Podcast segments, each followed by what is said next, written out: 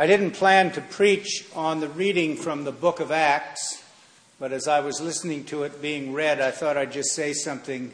Uh, Matthias, this is the, the passage where Matthias gets chosen to be an apostle uh, to replace Judas. And um, it's interesting when you read it uh, to be reminded that the apostles cast lots rolled the dice to select Matthias. So, this, um, yesterday I heard uh, the presiding bishop on a video presentation at Grace Cathedral as part of the day, and she said, You know, uh, when I call your attention to this, I'm not advocating that we make decisions in the church by gambling. but it is a reminder that um, we Uh, read something here that, in the context of the ancient Near East, was an affirmation of the work of the Spirit. And so it's a sign in some ways that the Spirit of God works through what some people would interpret as chance, when in fact the Spirit of God moves the way it does. And really, the other readings uh, are about somehow the Spirit of God at work. It's important because this is the Sunday after Easter, the seventh Sunday after Easter, and a week from today is Pentecost. It's the capstone of the great 50 days, the celebration of the bestowal of the Holy Spirit upon uh, the whole of the church. And so we begin a reflection about the way the Spirit works. So this morning, I'm going to do a little recapitulation about the Great 50 Days and the fourfold shape of the Great 50 Days that I talk about all the time, prefacing it, prefacing it by saying that um, three great theological themes are always presented to us during the Great 50 Days God's light, God's life, and God's love. And after I do that, I'm going to talk about the readings, particularly 1 John and the Gospel, where some issues that are raised that will be part of the conversation throughout the Christian year. What constitutes eternal life? How do we understand the term world as it is used by St. John? How do we understand our relationship with God and Jesus as we seek to be faithful. What is our role in this world? And so the readings from 1 John and from John's Gospel uh, provide us with some information about that. The first piece of the great 50 days is the presence of the light of Christ, God's light the illuminative processes of God that operate both in external terms and in internal terms. And what that means is that it is a light that just is like every light, it shows us the way. And so we understand that in theological terms as a light that in the community's interrelationship shines in such a way as to illuminate the way we should proceed, how we understand our faith in life in light of the circumstances that we live in in the present moment, and how is the gospel in every age there to provide us with this illuminative process of God. I mentioned on Easter Day N.T. Wright's lecture uh, about uh, some biblical topics, and he told the story about a a British schoolmaster in one of the prominent English public schools who had a tutee in his Bible class, and he was meeting with him in his office. And he said to the student, What do you know about Lot's wife? And he said, the student said, she was a pillar of salt by day and a ball of fire by night. I think if I was his tutor, I don't know whether I would have made, thought I'd made any progress. But at least he was speaking about the light symbolically that the paschal candle represents, which is the light in the wilderness the pillar of light showing the people of Israel the way to the promised land. The rehearsal of salvation history, reading from the Bible with a particular tincture during the great 50 days of Easter that has to do with how we understand God's purposes being present in every age and that Christian people, and certainly the Savior in his preaching and teaching, reminded the people that he preached and taught to that if we would have consulted our sacred literature, if we would have understood what God was doing within us as the people of the covenant, we would have seen that with me and my announcement, we are announcing God's saving embraces for everyone. And that the history of salvation in the biblical text is about God's abiding faithfulness and presence.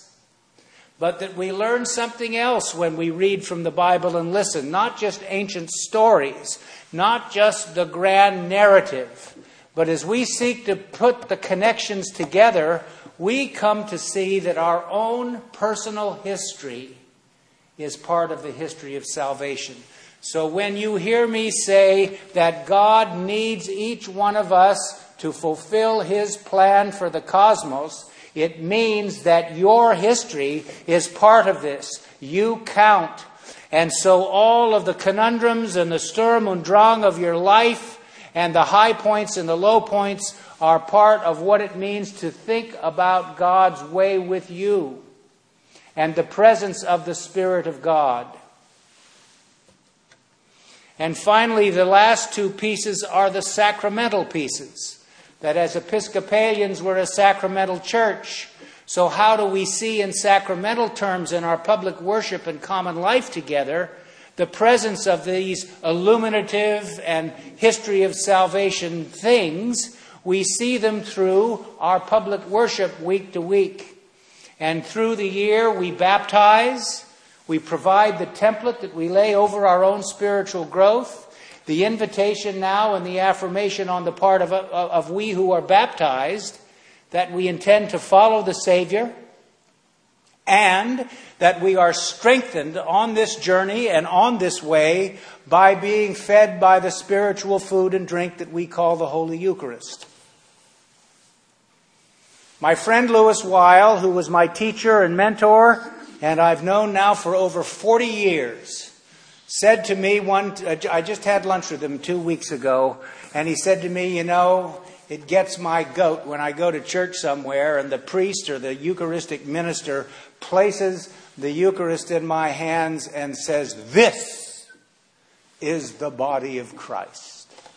And he said, I want to say, No, this is the body of Christ, of which this is the sign.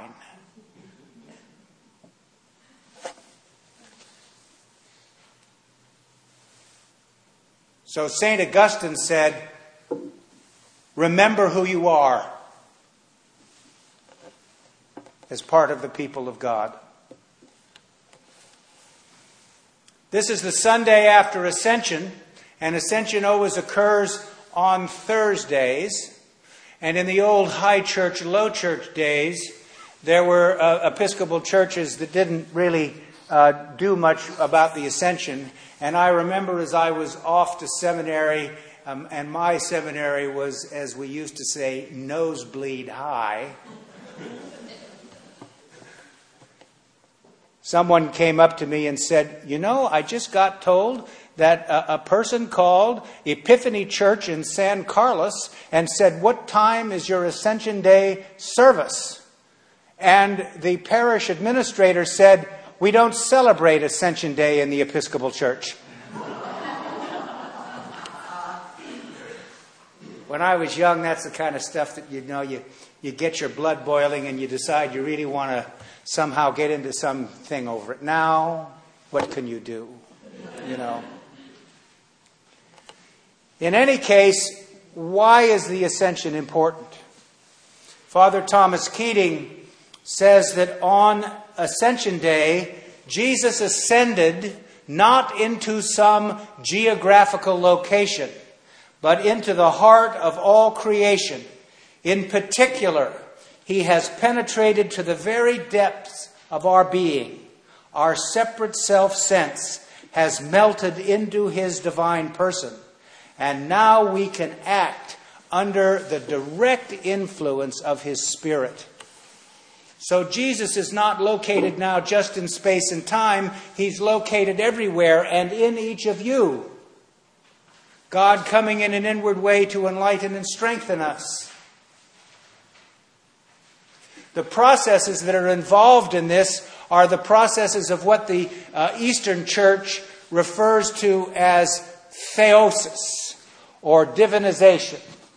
It's the process that says that as we mature in the Spirit and we begin to understand, you can actually use, by the way, if you want, the terminology of depth psychology.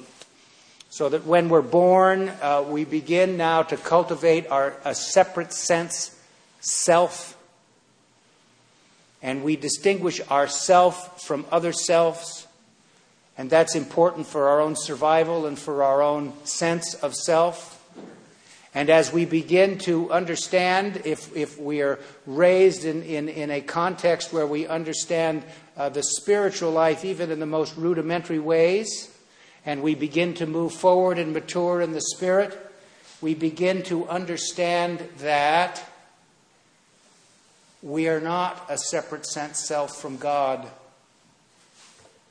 We become less unlike God so, what does Father Keating say? I repeat it all the time. We are not God, but our true self is God. The ascension is an affirmation of a mysterious interpenetration of material experience, spiritual reality, and the divine presence. This opens us to the transcendent potential in ourselves, to our mind, which opens up to unlimited truth, and to our will, which reaches out for unlimited love. And so, those two pieces to the human character, our intellect and our will, are like thinking and feeling. And people who have done some research on the brain in the last 25 or 30 years would tell you what we've discovered is, is that we have a liquid nervous system. That thinking and feeling is simultaneous. So it won't do to focus on one or the other exclusively. Both need to be understood because they're happening together. So, we can make the decision to marinate in our feelings, or we can think about what we're feeling and do something to make sense out of what that means. And we always have the Spirit of God coming in an inward way to enlighten and strengthen us to assist in the process. Over the last three or four weeks, you know, the great 50 days are divided up, the Sundays after Easter, into uh, three or four Sundays where we read in the Gospels about the resurrection appearances. So it's the church's reflection in its liturgy on how the church has understood the meaning and the nature of the resurrection in plural ways. And then the balance of the great 50 days are readings about how then must we live? What must we do? What can we hope and expect to come? So now this week, the readings to some degree have to do with separation anxiety. Because Jesus is leaving, he's going in the Bible. He's now ascending to God's space and then to dwell in our hearts. So we have to remember that God comes now as a comforter. You know, there are some Christian traditions, actually quite recent, on one level. Um, I'm thinking of the Pentecostal tradition where we think about the coming of the Holy Spirit and the, the way in which the Holy Spirit comes and the feelings that people have when they believe themselves to be possessors of the Holy Spirit. In our tradition, uh, Dr. John Macquarrie, uh, the former Lady Margaret Professor of Divinity at Oxford, used to say the, the most constructive way to think about the Holy Spirit and the presence of the Holy Spirit in each of us is not as an invasive thing, but as a pervasive thing. So, haven't you met people who seem to you to uh, radiate the presence of the Spirit in their lives or in their character? Not as some sort of dramatic and disturbing occurrence, but as a pervasive way in which the generous human impulse seems to always be present. I've spoke, spoken to you about this in the past. In the spiritual life, the classic spiritual life, this is called the uncreated light. So when you see a person whose face shines, you see often in them the uncreated light. I've seen this a few times in my life. When I was in seminary, I came back to California to meet with the Commission on the Ministry, and it was at the same time as the Trinity Institute, the Trinity Church Wall Street sponsors annually a series of lectures uh, on certain topics, and this is now a long time ago. And uh, they had some well known people in the spiritual world there, and one of them was named Brother Roger Schultz, who was the founder of the Taizé community in France. And when I was at the lecture, at the end of the lecture, a friend of mine came up to me and he said, uh, Would you like to meet uh, Brother Roger? And I said, Sure, I'd love to meet him. And so we went into the back room where he was waiting or just finished his lecture, and I came up and met him, and he turned around and looked at me, and I said, This is the uncreated light. I'm seeing in his face. A man of no um, presumption, uh, like St. Anthony that I talked about a few weeks ago, a man completely at home with himself. And I thought, you know, this is uh, what we're talking about here. This is not outside anybody's reach. I just think you need to pay attention to the holy longing that is in each human person. So, what we read about today is uh, a lot of this Johannine language about God's love and God's presence, but there's some concepts that we might want to know about. How does John think about eternal life? So, when you read these passages that are, you know, you and me and I and you and oh no, what in the world, you know? Today in the great high priestly prayer, we're reading this stuff again, and sometimes it's hard to follow. But first in the epistle, John speaks about eternal life. So here's what the Johannine community, that's the fancy word. If you use that at parties, they'll go, wow, this is pretty, this is something. The Johannine literature. For John, eternal, and the community that wrote this, these are, this is what they meant. They meant that in the earthly Jesus, in the human being Jesus Christ, they saw in his words and in his works words and works indistinguishable from the words and works of God. And by extension, this did not constitute for them some tableau that they were watching as he exercised his earthly ministry, but the providing to them of tools that they could use after he ascended. And they knew that because through the eyewitnesses and those who were not eyewitnesses, that as the result of this experience, there had become what did we read about last week? A bond of friendship. I call you friends. And that this friendship would never dissipate. And in fact, it would survive physical death. And they came to call this relationship eternal life. But more to the point, they realized that this eternal life was not future only. In fact, not mainly. It was eternal life experienced now. Life lived in a new and deeper and fuller way. And they came to realize also that they had a role to play in this in big and small ways, to reflect this to the world. How can you love God who you have not seen if you can't love your brother whom you have seen?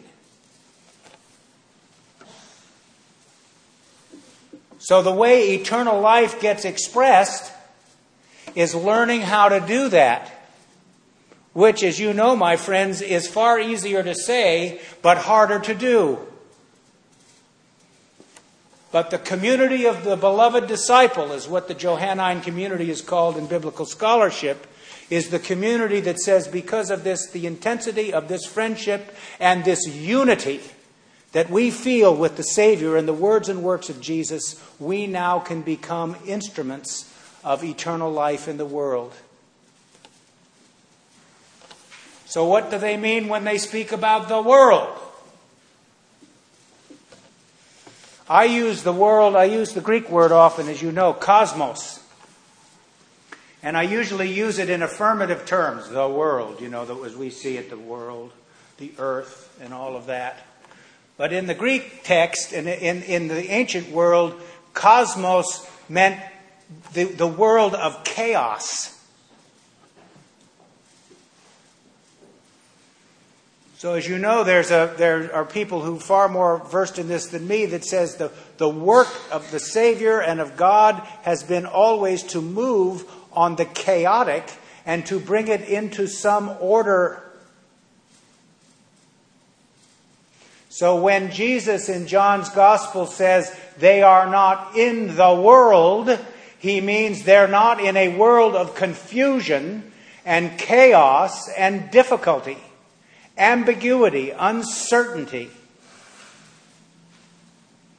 And I have to say that most of us live in that world. And the community of the beloved disciples said we can begin to understand how we move our lives from that to one where there is some order. And at the beginning of John's Gospel, we're told that Jesus is the Word. He is the Logos, which means plan, word, or organizing principle. And when you understand the organizing principle of God's work in your life, it's possible to understand the difference between being in the world of confusion and difficulty and just plain who knows what, listening to Kim Kardashian for advice about life, or the housewives of Orange County, good night nurse. You know, if you listen to that, I do actually once in a while because you, you can preach it. The fact is that if that's what the wisdom is that we have going and that people are listening to it and think that it has any meaning of any kind, then we've got our work cut out, don't we? you know? I mean, they're plankton in the sea. They have absolutely no idea where to go or what to do next. They are being buffeted by events, right? So you and I need to begin to think about the world that's been promised in the high priestly prayer in this gospel. which is that those who are connected by friendship to the Savior are now not of that world, but they're in the world where we can begin to understand our vo- role and vocation, where we have clarity of thinking, where the ambiguities and uncertainties and conundrums of life can come into surer and clearer focus about who you are and what you're supposed to be doing. And by virtue of that, you can be God's servant in the world. A number of years ago, the great Jesuit magazine in England, The Tablet, wrote uh, uh, an essay about all of this, and they concluded that what the world is that we're talking about here, that Jesus is speaking of, is a Christ centered vision of human wholeness, which is human growth and development towards a model of perfection that is not humanity's own invention.